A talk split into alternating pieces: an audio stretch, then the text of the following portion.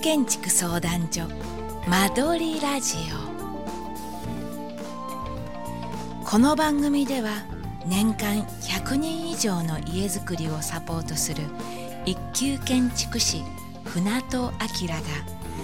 家づくりを楽しむためのノウハウを独自の視点で分かりやすく紹介します。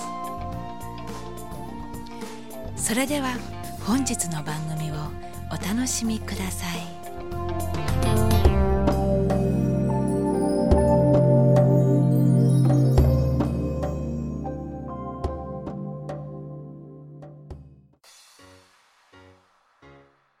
こんにちは、カエル建築相談所の船戸です。間取りラジオを始めます。この番組では、リスナーからいただいた家づくりや暮らしの悩み、質問、相談について分かりやすく答えていきますので、どしどしメッセージくださいね。今週はラジオネーム、平屋を立てるぞさんからいただいた相談を取り上げていきます。相談内容ですが、床材の素材で迷っています。木材、合板フローリング、クッションフロア、タイルなど、おすすめの使い分けがあれば教えてください。ということです。では早速答えていきますね。床の素材ですが、ほとんどのハウスメーカーの標準仕様は、LDK 寝室などの居室や玄関、廊下、難度などは合板フローリング。水回りはクッションフロア。玄関の土間の部分が直筆タイルというのが鉄板になっています。例えば、外壁はサイディング、ALC、左官、ガルバリウム、合板などありますし、屋根はコロニアル、ガルバ、瓦などがありますよね。で内装の壁については、ビニールクロスがまあメインではあるんですけれど、漆喰や珪藻土、タイル、エコカラット、板張り、メラミン化粧合板、コンクリート打ち放しなど、バリエーションは豊富です。それに比べて床材は一般的に選択できる素材が少ないんですね。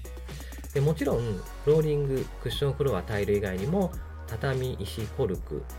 カーペットなど、床材自体は結構たくさんあります。ですが、まあ、畳はね、和室で使えますけど、石とかコルクとかっていうのは、私も年に1回使うかどうかっていう感じですね。で、カーペットに関しては、私は一度も使ったことないです。でなぜね、このように使われる素材のバリエーションが少ないかっていうと、床はね、家の中で常時肌が触れる唯一の部位ですよね。で、家の中では裸足で過ごすって方も多いと思います。壁もね、肌に触れますけど、常時触れるってことはないですよね。逆に、子供とかにかについては、まあ、汚れるから壁に触らないでっていう風にね、注意するぐらいだと思うので、あんまりね、壁に触るってことはないと思うんですよね。ですけど、えー、床に関してはね、あのー、常時触りますし、裸足の時とかのね、踏み心地とか、あとね、冬にヒヤッとしない熱伝導率の低さというのもね、クリアしないといけないと思います。しかも、掃除のしやすさとか、メンテナンス性とか、耐久性、安全性なども大事ですよね。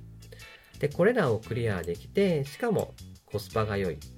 見栄えがする素材っていうふうに考えると、合板フローリングとクッションフロアという、まあ、よく使われる素材になってくるんだと思います。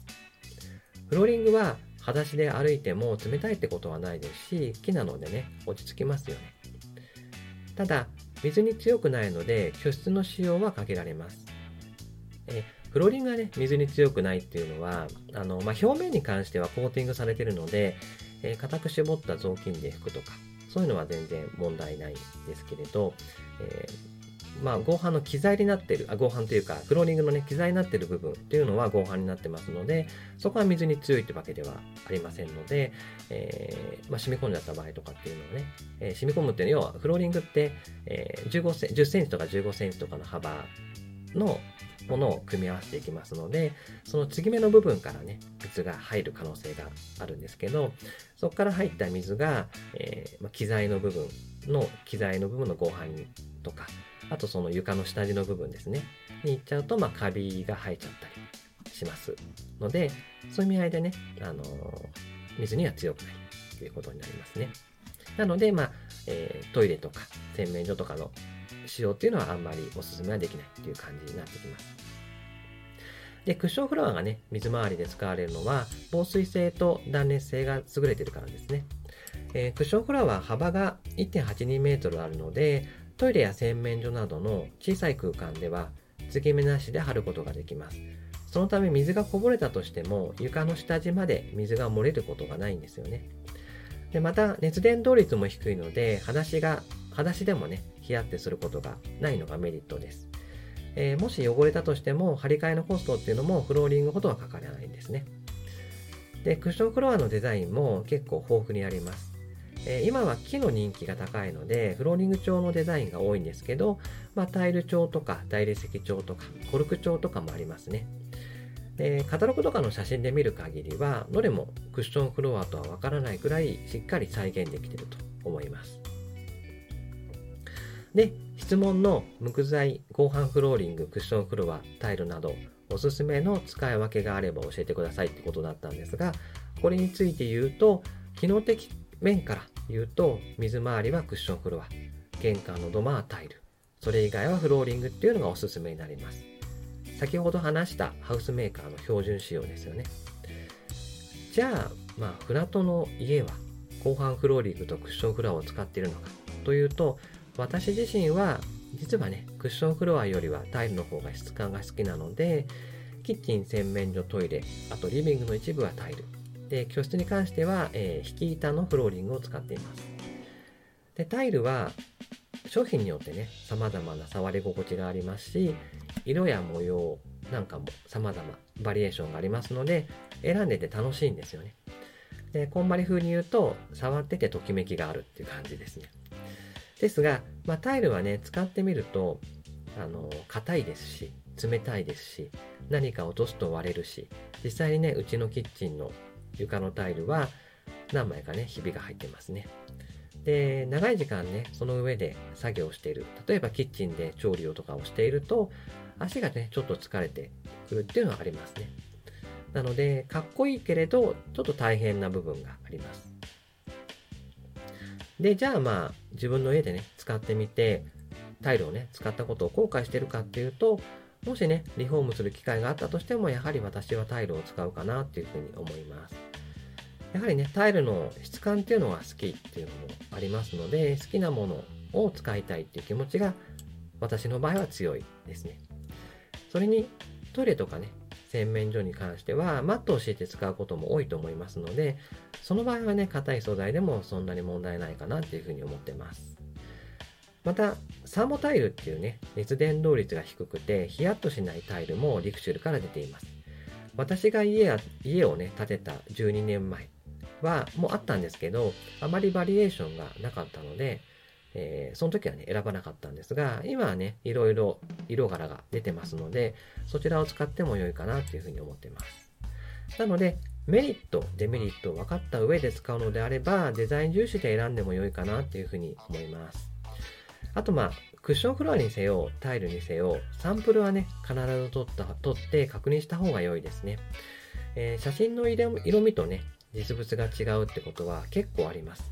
最近はメーカーもインスタ映え化するようにね、えー、フィルターをかけた写真をね、カタログに使ってるっていう話を、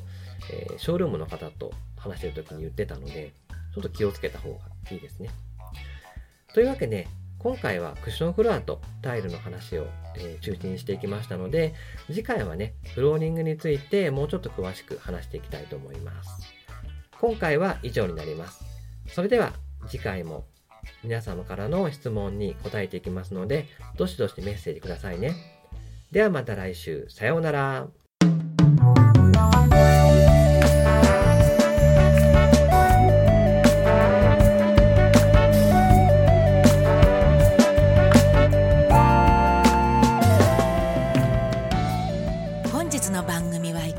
かでしょうか？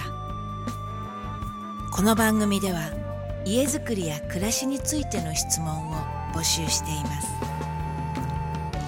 カエル建築相談所公式ブログのポッドキャストページからメッセージをお送りください。公式ブログは「カエル建築」で検索していただければトップに表示されます。皆様からのメッセージを待ちしております。